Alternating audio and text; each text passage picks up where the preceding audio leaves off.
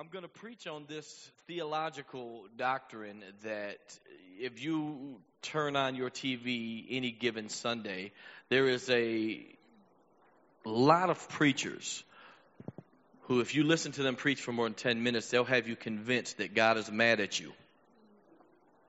And what church has become about is about stopping God's wrath. I got to go to church. I got to do this. I got to do all these things. And I'm going to try to teach this tonight because it is theological, but it has everything to do with our identity and the way we perceive Christ and what he's done for us. And so what happens is every Sunday there is preachers because of their lack of understanding. Unfortunately, we have a lot of preachers who get into ministry and they learn how to preach before they learn what to preach. Um, reading your Bible is not enough to simply understand your Bible. Uh, these letters were written to a specific people. They was geared towards a specific people. How many know the book of Corinthians is written to the church at Corinth? The book of Hebrews to the Hebrews, Philippi, Philippians to Philippi, and, and, and on and on. And so what we have is a we have a a targeted audience that these things was written into, and when these letters were written, Paul never assumed, just speaking of the letters of Paul, he never thought that there would be a biblical canon. What is a canon? It is a collective book of uh, letters, a gathering of letters.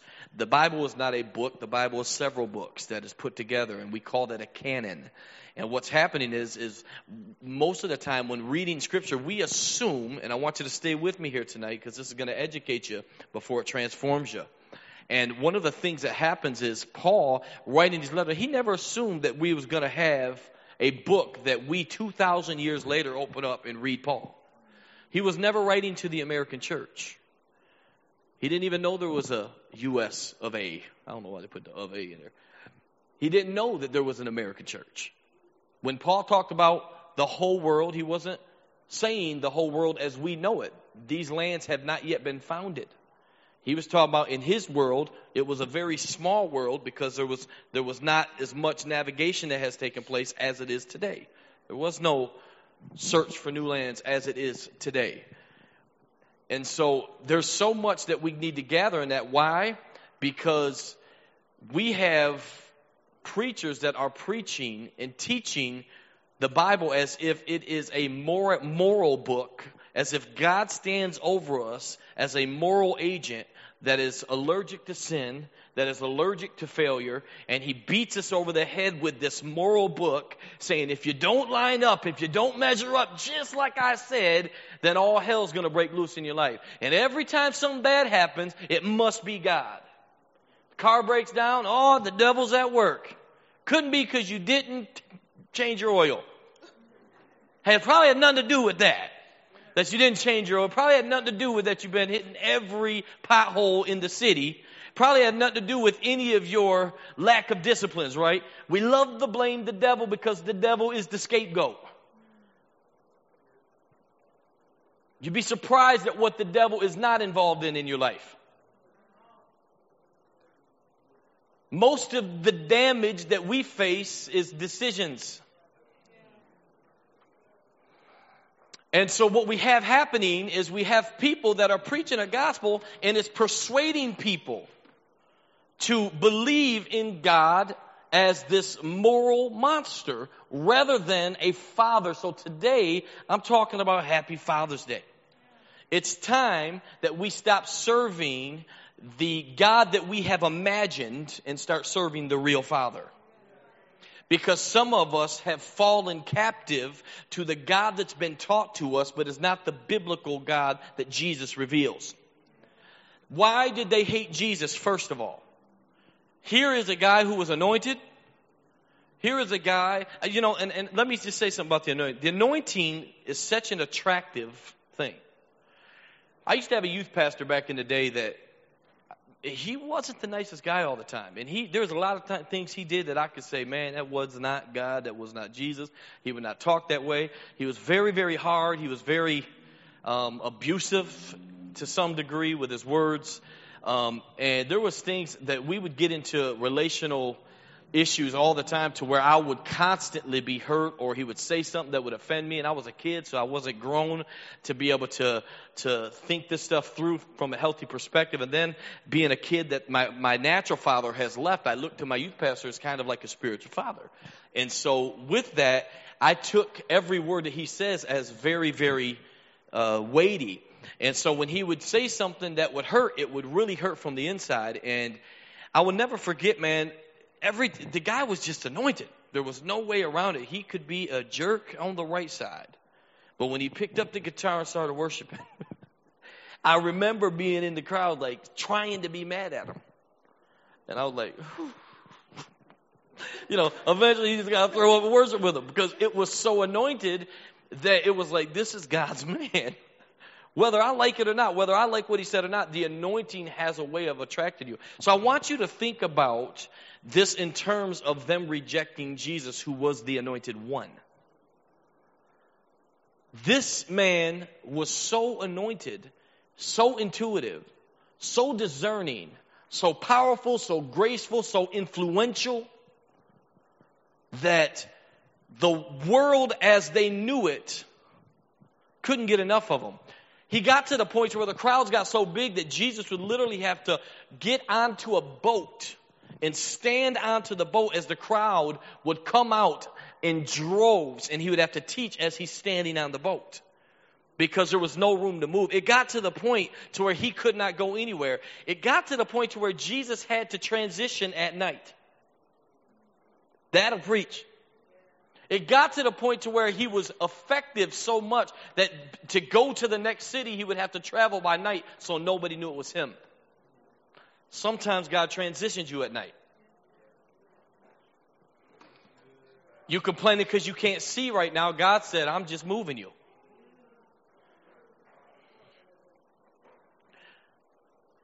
This is a, a crazy concept. Now, why am I saying this? Because we need to understand this very clearly. They rejected him. But why would they reject him? Because he revealed the nature of God in a way nobody before him has ever revealed it. We've never had a prophet in the Old Testament come up and say, You've heard it said, but I say. Y'all following this? You've heard it said, but I say. What is he doing? He's correcting their perceptions.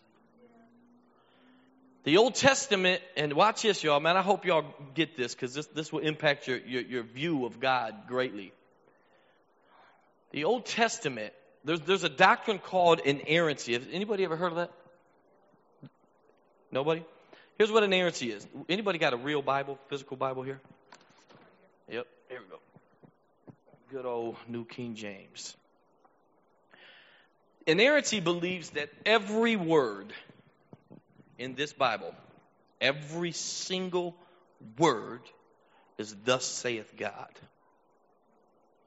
It's called the doctrine of inerrancy. It believes that it's inerrant. The problem with it is the Bible never claims to be inerrant. It claims to be inspired. There's a big difference between something that is inerrant beyond question and something that is inspired. Now, you ain't going to hear this in most churches. You'll hear it in theological seminary all day. But in most churches, you'll never hear this because we've been trained to view a book as unquestionable. You read something, I can't question it. That's the word. That's what God says on it. Well, the problem is, there's several times in Scripture God changes his mind on something. There's several times where we see one time where David, the, the Bible says that Saul was filled with a demonic spirit and threw a javelin at David. The next time it says God told him to do it in a different verse. You'll have passages as um, there's so many places in Scripture I could spend an hour just talking about how one person saw it and he gave a detail that the next person who saw it did not give the same detail. It's imperative to also realize that the Gospels themselves, and this is going somewhere, you got to be a thinker to stay with me on this stuff it's imperative to realize that everything we know of Jesus was not his own writings. Matthew, Mark, Luke, and John is the gospel according to Matthew, Mark, Luke, and John. Jesus didn't sit down and say, in the beginning was the Word, and the Word was with God, and the Word was God. These are things that he said that people remembered by the Spirit and then wrote down. But these letters did not come until about 60 years after the death of Christ. What am I saying? There's a big deal that I'm trying to make as it relates to how something is perceived. Our perceptions are really what the Holy Spirit's trying to get here to change so that we re-image who the Father looks like. It's not that this book does not carry the words of the Lord. It is inspired by the Spirit. What I'm trying to get you to see is that there's things in this book that if you take every word as thus saith God, then you can, you can pretty much grab a scripture to back up anything that you want to do. There's things in there that give you a good example. You go to the book of Job, Job loses everything, family, livestock, has disease, all this stuff. He's getting ready to just lose his mind and his boy Eliphaz comes to him. He says, listen, man, God said, this is what Eliphaz said in the book. He says, God says that you have you're suffering all this because of sin. So here's Job at his worst point in his life. His, his best friend is now saying, This is happening because you're sinning. Now here's Job who's been faithful even in the persecution. and he's saying he's sinning. So here's Job getting kicked wise down. Three chapters later, God shows up through a prophet and says, Thus saith the Lord. He said, Concerning Eliphaz, the one that told you sin, he said, That wasn't me. That wasn't me. Here's God in Bible correcting another part of the Bible that bo- they both made the book. Why? Because it's inspired.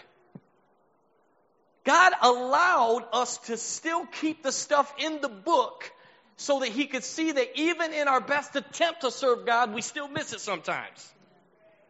Why? Because that's real life.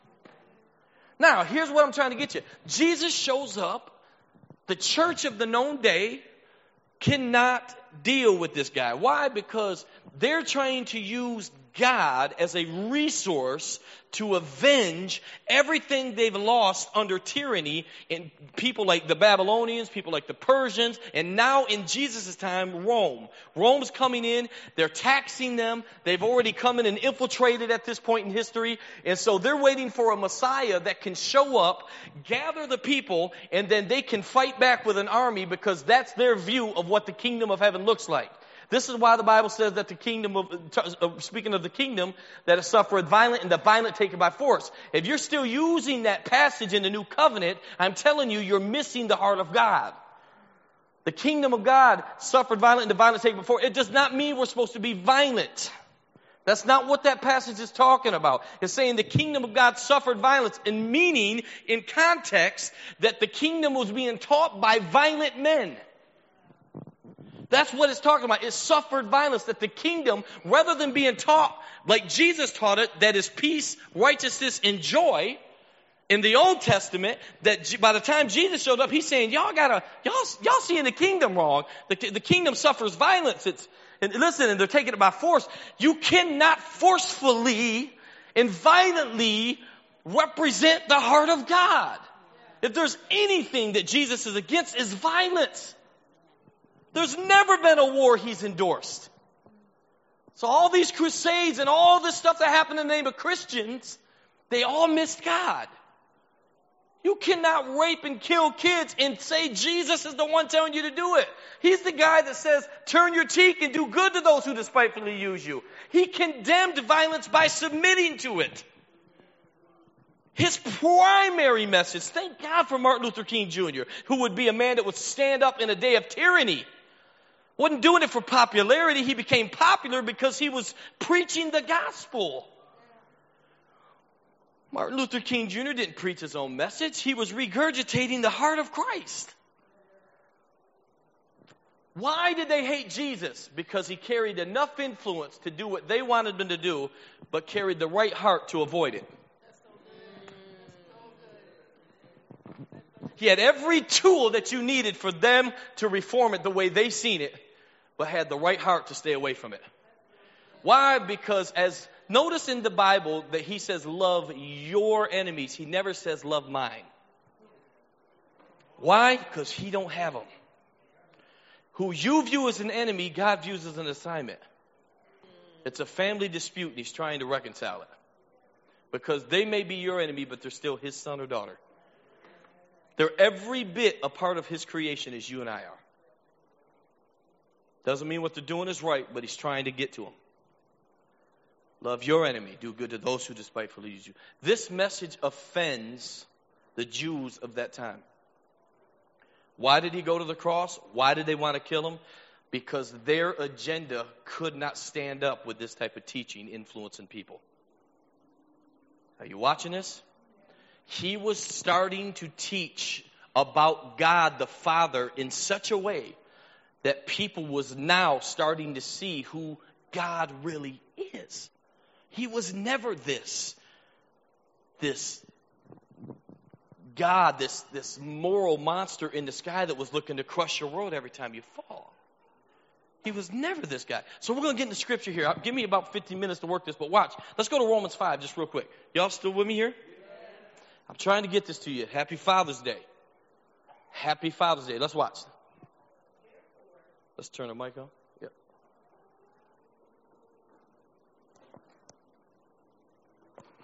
Therefore, since we have been justified through faith, we have peace with God through our Lord Jesus Christ, through whom we have gained access by faith into this grace in which we now stand. And we rejoice in the hope of the glory of God. Not only so, but we also rejoice in our sufferings, because we know that suffering produces perseverance. Perseverance character, and character, hope. And hope does not disappoint us because God has poured out his love into our hearts by the Holy Spirit, mm. whom he has given us. You see, at just the right time, when we were still powerless, Christ died for the ungodly. Very rarely will anyone die for a righteous man though for a good man, someone might possibly dare okay, to die. right there's theological stuff. Now watch this. Just the right time when we were still powerless or still sinners, one version will say, what happened? Christ died. For what? For ungodly. Think about what that says. That means that you and I did nothing to deserve it. Why do you think you still have to earn it? I need you to get that here today. Why do you think you was saved by a free gift of grace, but somehow in Christian thinking, we get saved by grace, we come down, we say, thank you for forgiving my sins, I accept you heart, and then somehow we get religious after then and start trying to earn it. You received it free, but now why are you still trying to earn it? The reason Jesus showed up is because we couldn't do it. There's no way that you and I can earn it. So why are you still trying to earn it? You're not maturing in grace if you're trying to work and earn this favor.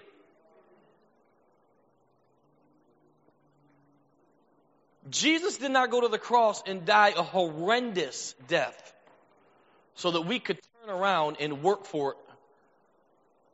Because if you're working for this, this righteousness, if you're working for this, this status of righteousness that has been credited to us through Christ. You're spitting on the work of the cross. One of the hardest things that you'll ever have to face as a Christian is messing up, but still knowing you're His. It takes a real maturing there. Because on your worst day, what do you do when you mess up? God, forgive me. Why are you doing that? You're already forgiven. It's not a forgiveness issue. It's a repentance issue, but it's not a forgiveness issue. Repentance and forgiveness are two different things. Metanoia, the Greek word repentance, is a change of what? It's a change of your mind. God needs to, why you keep doing stupid stuff? Because you got some issues in your head that is just, just needs to be dealt with.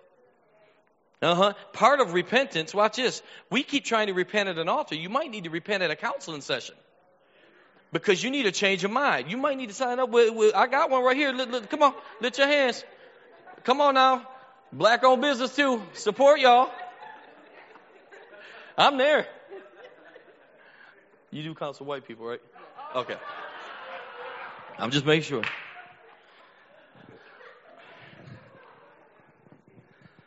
I'm gonna tell all my brothers.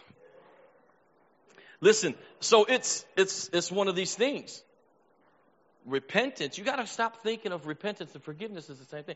Jesus is not going back to the cross to die for you again. Every sin that you've ever sinned, he took that and bore that at the cross. That's done. What you sin and do tomorrow is forgiven. It's not an issue of that. It's an issue of repentance. You are not righteous by your own doing. You're righteous because you put faith in Christ. It's that simple. Watch this. Let's continue here. I want to get to one particular chapter, one particular verse, and then we're going to move. But God demonstrates his own love for us in this. While we were still sinners, Christ died for us. Yep. Since we have now been justified by his blood, how much more shall we be saved from God's wrath through What? him? Saved from what? Y'all catch that? Since we've been justified by his blood, in other words, he bled, he died, we've been justified. What, what are we saved from? The wrath of God. So why are you walking around thinking God's mad at you? You know, repentance is very hard to do. Anybody grow up religious? How many grew up in a church where you was walking on eggshells the whole time? I know some of y'all, because is not pastor, and I know y'all stories. Some of y'all, it took you a good year of coming here for you to even wear jeans to church. He's like, no, the devil, I need, I can't show my ankles. Send somebody to hell. Can't wear no makeup. Send somebody to hell. It's like, man, if, if showing your calf muscle sends somebody to hell, them people need deliverance. If the barn needs painting, paint that boy. Come on now. God don't care about you wearing makeup, my Lord.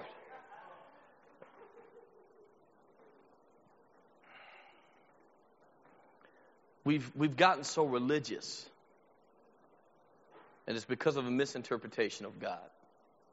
It's because of a lack of context of study. Here's what I'm saying about religion, y'all. Religion takes time to detox. When I first start coming into grace and I start I heard the grace message, I thought the preacher that was preaching it to me, I thought he was missing God. Why? Because it didn't feel right. Why? Because I've been being fed this garbage for so long. I didn't know what real spiritual nutrients was. And I was like, man, that don't feel right. And I would stay in this this this thinking, this wild religious thinking that was producing nothing but death to me and had me religious and had me, you know, focusing on the wrong stuff. It took a while for God to detox my heart. Repentance is not a one decision thing. Repentance happens continually. You have to marry the image that God is trying to get you to see. And you have to walk in it with covenant. You said, no, no, no, he said I'm justified by faith. So when I start feeling condemned, I need to tell myself, I need to override what this feeling is and tell myself, I am the righteousness of God in Christ Jesus and start walking it out. You will always walk out what you believe.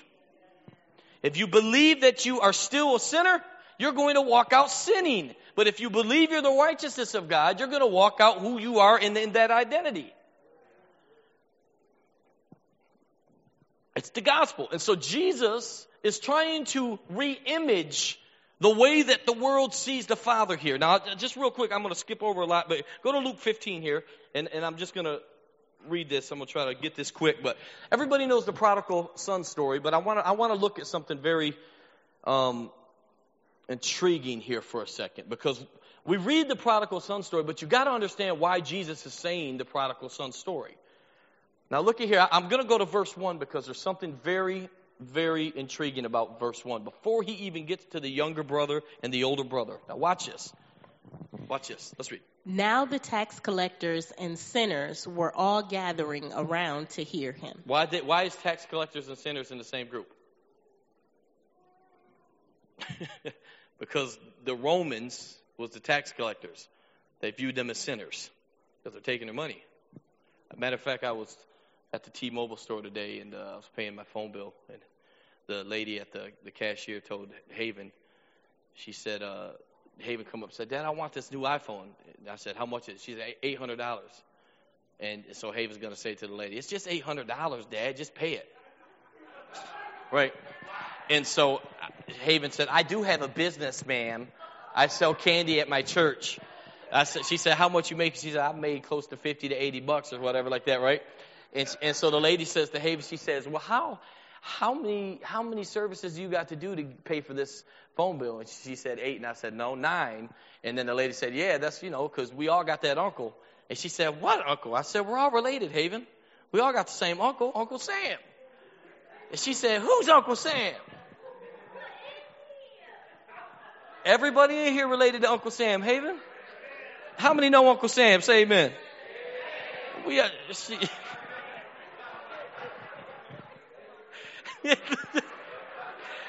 Don't tell her. Don't tell her. Don't tell. No, Uncle Sam only comes around. Is, uh, as you said, is Uncle Sam God? It's close. Very close. he might be. it only takes three letters to spell his name. so, so, so, the tax collectors and the sinners. So let, let, let's pick this up here real quick. Verse 2. So watch here. Here's the context. But the Pharisees and the teachers of the law muttered, This man welcomes sinners and eats with them. Then Jesus Y'all told them, whoa, whoa, watch. How many believe Jesus is the Son of God? Okay, Hebrews tells us. Now watch this. We're going to get into the final conclusion here. If Jesus is the Son of God, and Hebrews tells us he's the exact representation of God, that means that what you see in Jesus, the Father is like. Did you see what just happened? They're eating, he's sitting with tax collectors and who? Sinners. He's sitting with them. He's chilling with these people. He's not sitting there saying, you know, I come here to preach a sermon. He's actually just sitting with them probably wasn't even talking about nothing remotely close to what he's getting ready to get into. He was probably just loving on the people, maybe finding out what their kids' names are. Anything. He's just, some transformation happens as we just love on people.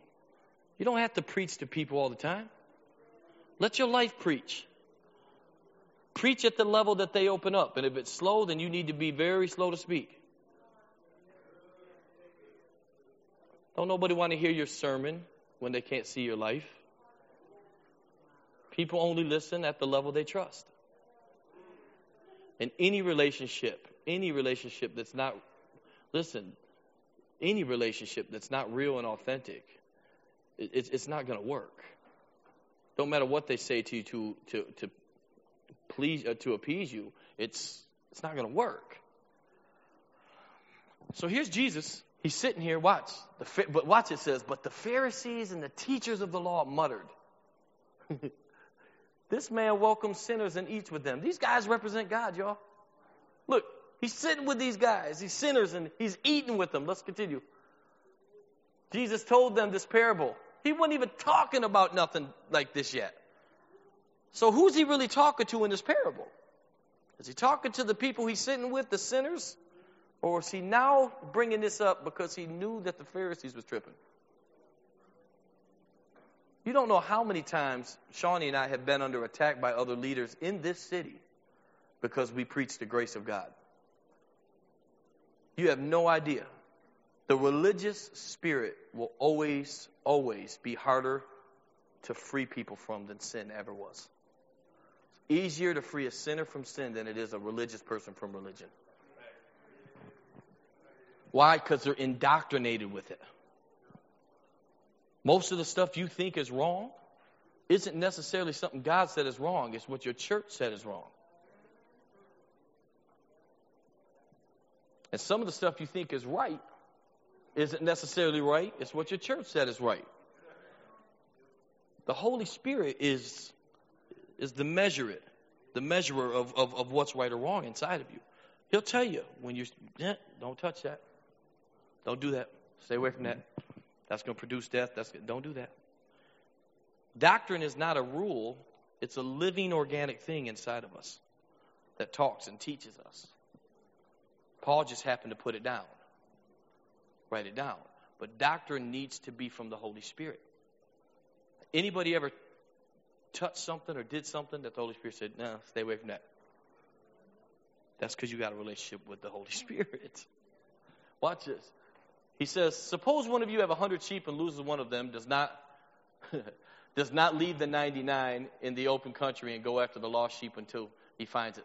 Let's continue here. Go ahead. Uh, you can read, Pastor Candy. And when he finds it, he joyfully puts it on his shoulders and goes home. Then he calls his friends and neighbors together and says, Rejoice with me, I have found my lost sheep. I tell you that in the same way, there will be more rejoicing in heaven over one sinner who repents than over 99 righteous persons who do not need to repent. or suppose a woman has 10 silver coins and loses one. Does she not light a lamp, sweep the house, and search carefully until she finds it? And when she finds it, she calls her friends and neighbors together and says, Rejoice with me, I have found my lost coin. Yeah. In the same way, I tell you, there is rejoicing in the presence of the angels of God over one sinner who repents. Now we're going to read this. Here's the prodigal God story. Now we're going to read this straight through. Now I want you to watch this. You've heard it in church, you've heard preachers teach it, but I want you to see it from a different angle.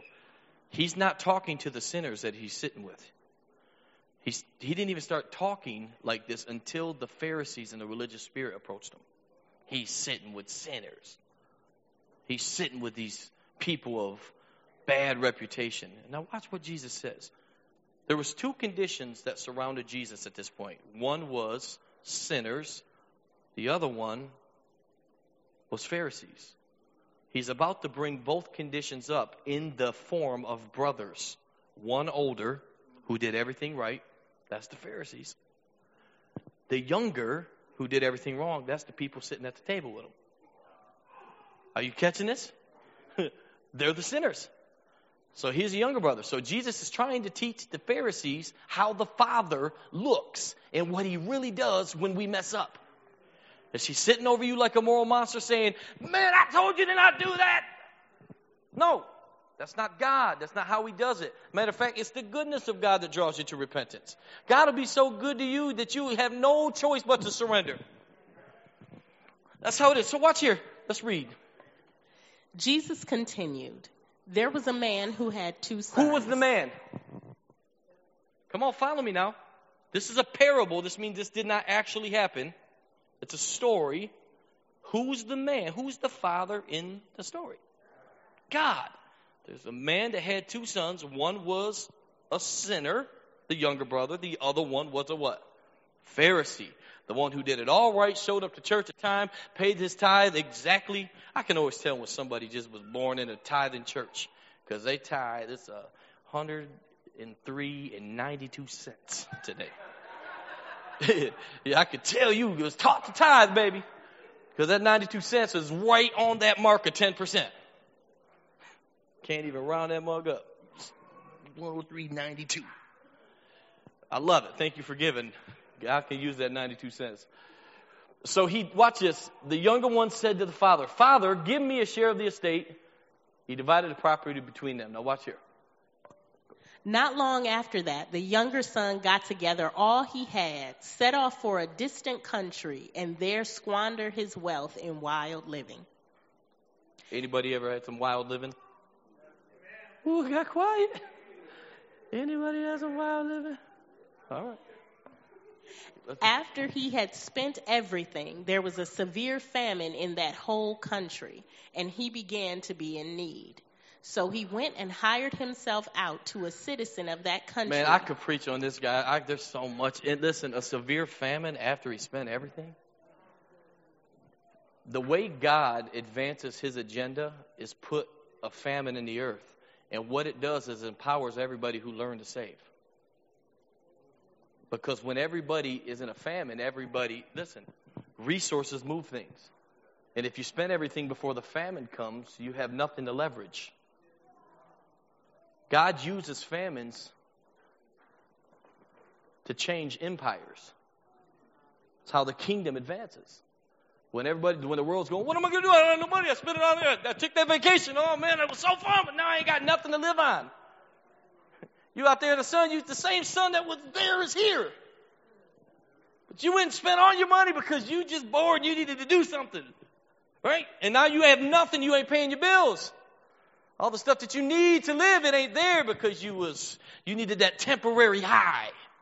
Right? To distract you because we pay for distractions. Come on, if you, it sells. Ask Walt Disney. Come on, he built a living, an empire off distractions. People spend good money to be distracted because they, they don't want to think about their own real reality. And so, because they hate what they're living in, I, I, I can't wait to go over here and chill out with Mickey Mouse. I'm going to pay thousands of dollars to do it. Get home back to my reality, and it's even worse now because now I don't have no money and I'm miserable. Famine is God's way of exposing those who was diligent so he can posture them for change. Real leaders emerge in famine. When you're getting more than enough, you need to quit spending that more than enough. You need to put it in the bank. You need to put it in savings. Why? Because there's a famine that's coming. God really don't ever give more than enough. I don't know where we really get that concept. He, what he's doing is he's giving you more than enough for that moment, but it's meant to be spread out in a moment you're going to need it. There is a famine coming. So let's watch. So he went and hired himself out to a citizen of that country who sent him to his fields to feed pigs. He longed to fill his stomach with the pods that the pigs were eating, but no one gave him anything. Ooh. When he came to his senses, he said, How many of my father's hired men have food to spare? Mm-hmm. And here I am starving to death. I will set out and go back to my father and say to him, Father, I have sinned against heaven and against you. I am no longer worthy to be called your son. So he's getting ready to repent. Now watch this. Why, what does this say to you? This is what Jesus is trying to teach us is that we're, we're approaching the Father the wrong way here. Now watch this. He just spent all of his resources. He's saying in his heart, I'm going to go back home. He, he's got this repentance thing. I've sinned against you from heaven and against you. And he says, I'm no longer worthy to be called your son. Make me like one of your hired men. I'm giving up my right to be called son because I messed up. I bet at this point the Pharisees listening to him was like, That's right, Jesus. Amen. Doggone it. These sinners, they need to hear the truth. You better preach. You get a loud amen when you're preaching law. Religious folk are always louder for some reason. I don't know why. Same folks that was crying Hosanna the day before was the same folks crying crucify him the next day. Kind of weird. But watch this. He said, I'm no longer worthy because son. Make me like one of your hired men. Watch. So he got up and went to his father. But while he was still a long way off. Okay, here's, here's what God does with your weakness, y'all. This is what God does with your failures. This is what Jesus is trying to teach the Pharisees. You think he's going to be ticked off, but watch what happens. His father saw him and was filled with compassion for him. He ran to his son, threw his arms around him, and kissed him. The son said to him, Father, I have sinned against heaven and against you. I am no longer worthy to be called your son. But the father said to his servants, wait, Quick. Wait, wait, wait, You mean the father didn't respond to his repentance? He didn't even acknowledge it. this dude was in the pig pen coming up with a beautiful plan to get right back with the father, and the father didn't even respond to it. It's like, Dad, I'm sorry. He's like, yeah, yeah, yeah, yeah, yeah, yeah, yeah, yeah, yeah, quit. Go grab the robe. Go grab the robe. Kill the, kill the fatted calf. How does the calf get fat? Huh? How? Feeding it. Who was feeding it? The younger brother wasn't in town, so who was feeding it? The older brother. He didn't know that his diligence was only preparing the meal for the celebration of the return of the failure. I'm trying, I'm trying to get you to see who God is here. This is who God is. He's feeding the calf, thinking he's following all the rules. God saying, I'm going to use your lack of understanding just so that I have something to feast on when my younger son comes home. You stay diligent, but I'm going to use it.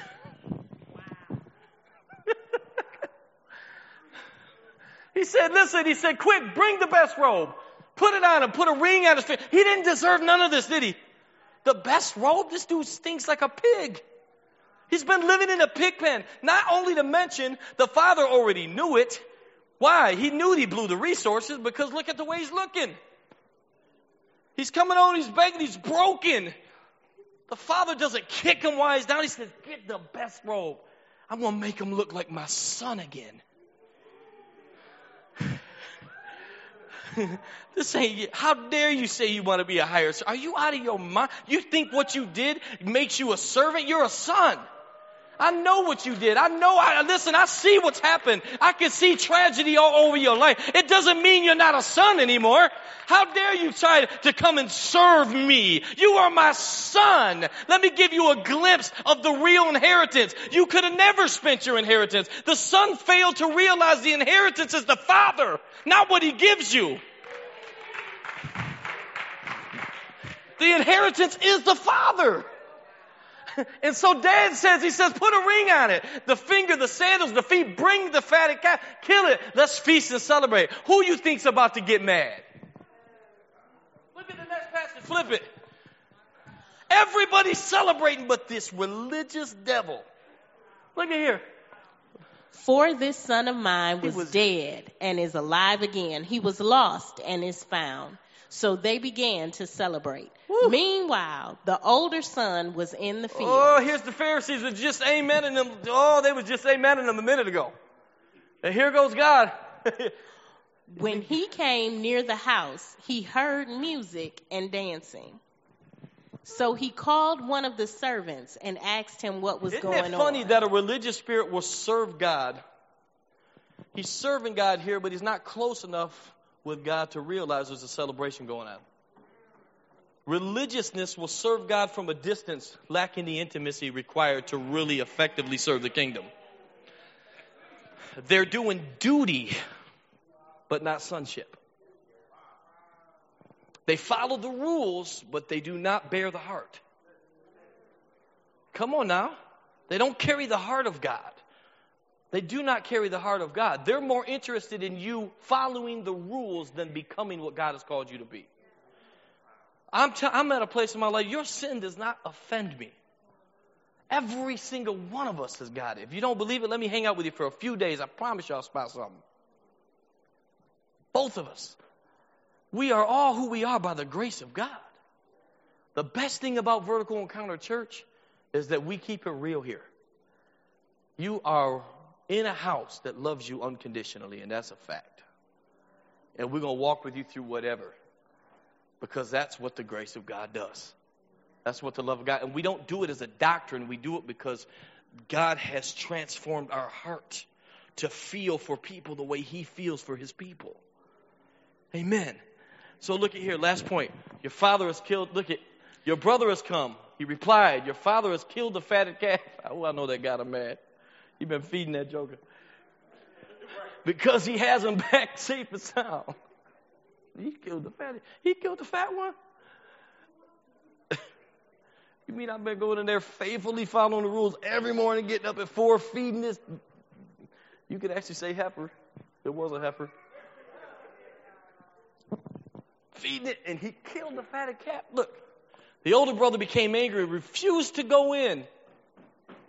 So his father went out and pleaded with him. But he answered his father, Look, all these years I've been slaving for you and never disobeyed your orders. Yet you never gave even a young goat so I could celebrate with my friends. But when this, this son of yours, who has squandered your property with prostitutes, comes home, you kill the fatted calf for him. Notice it wasn't a question. Look after him. No question. He wasn't looking for an answer for that. That's what religious religious people do. They'll yell their offense at you, never creating space for you to actually give an antidote. He wasn't interested in the Father's wisdom here. So what? He says, My son, the Father said, You are always with me, and everything I have is yours. Watch how he checks him. Watch this. I just like your voice reading it. But we had to celebrate and be glad because this brother of yours was dead and is alive again. He was lost and is found.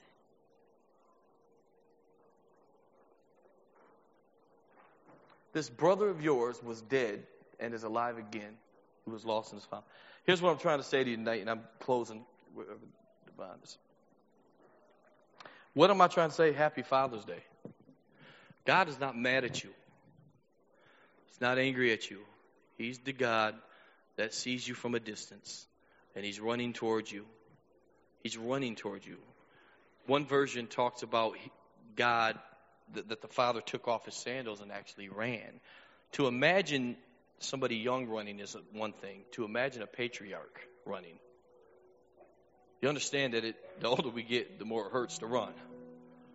It takes off his sandals. There's my son. The compassion that's in his eyes. My son has come home. The son's like, I messed up. He's like, ah, kill the fat cat. Like he's ready to party. This ain't the time to start checking him. This is the time to start loving him. Why? Because the younger son had the beauty of learning a lesson the older son never could. That when you fail and when you make the biggest mistakes in your life, God is still right there to pick you up. Your father is not mad at you. He's not angry at you. You, you are not sick because of the wrath of God. You are not going through what you're doing because of the wrath of God. That's been satisfied in Christ. Tonight, I'm trying to explain to you that you need to lift your head because God is on your side. Pastor, you don't know what I've done. I don't care what you've done. He threw it into a sea of forgetfulness. Don't ever come up under the yoke of bondage again. You are forgiven, man. You want to change your life? Start changing your mind. I'm getting ready to start uh, this coming week a series on the transformation of the mind, which is going to be a three part series on the mind, the soul, and the body. Yes, we're going to talk about what you're physically eating as well, because it has everything to do with everything. Real transformation. You want to change your life, change your mind. It is not God stopping the goodness of what, what He wants to do in your life. He's still there rooting for you. He's trying to convince you, he's trying to pull you in. But this mind, man, this you got more of an enemy here than anywhere. If we can get this mind together. There's people in here that are secretly you are tormented in your mind on a daily basis. One thing I've learned this week and a valuable lesson is that torment doesn't have a face. There's somebody that could be sitting next to you right now that is absolutely tormented in their head and in their mind. They go to sleep depressed, they wake up depressed, they have all kinds of fears and anxieties. It paralyzes them. They want to run from it. They want to do anything and everything they do to distract themselves from it. They're tormented, and it's all in their mind. And I'm telling you, that's where the enemy, that is his playground. And if we want transformation, we have to renew the mind. What I'm trying to say is God is not the one responsible for your circumstance. He loves you, and He's a good father. He's a good, good, good, good, good father. Amen. Let's stand to our feet. You receive that tonight?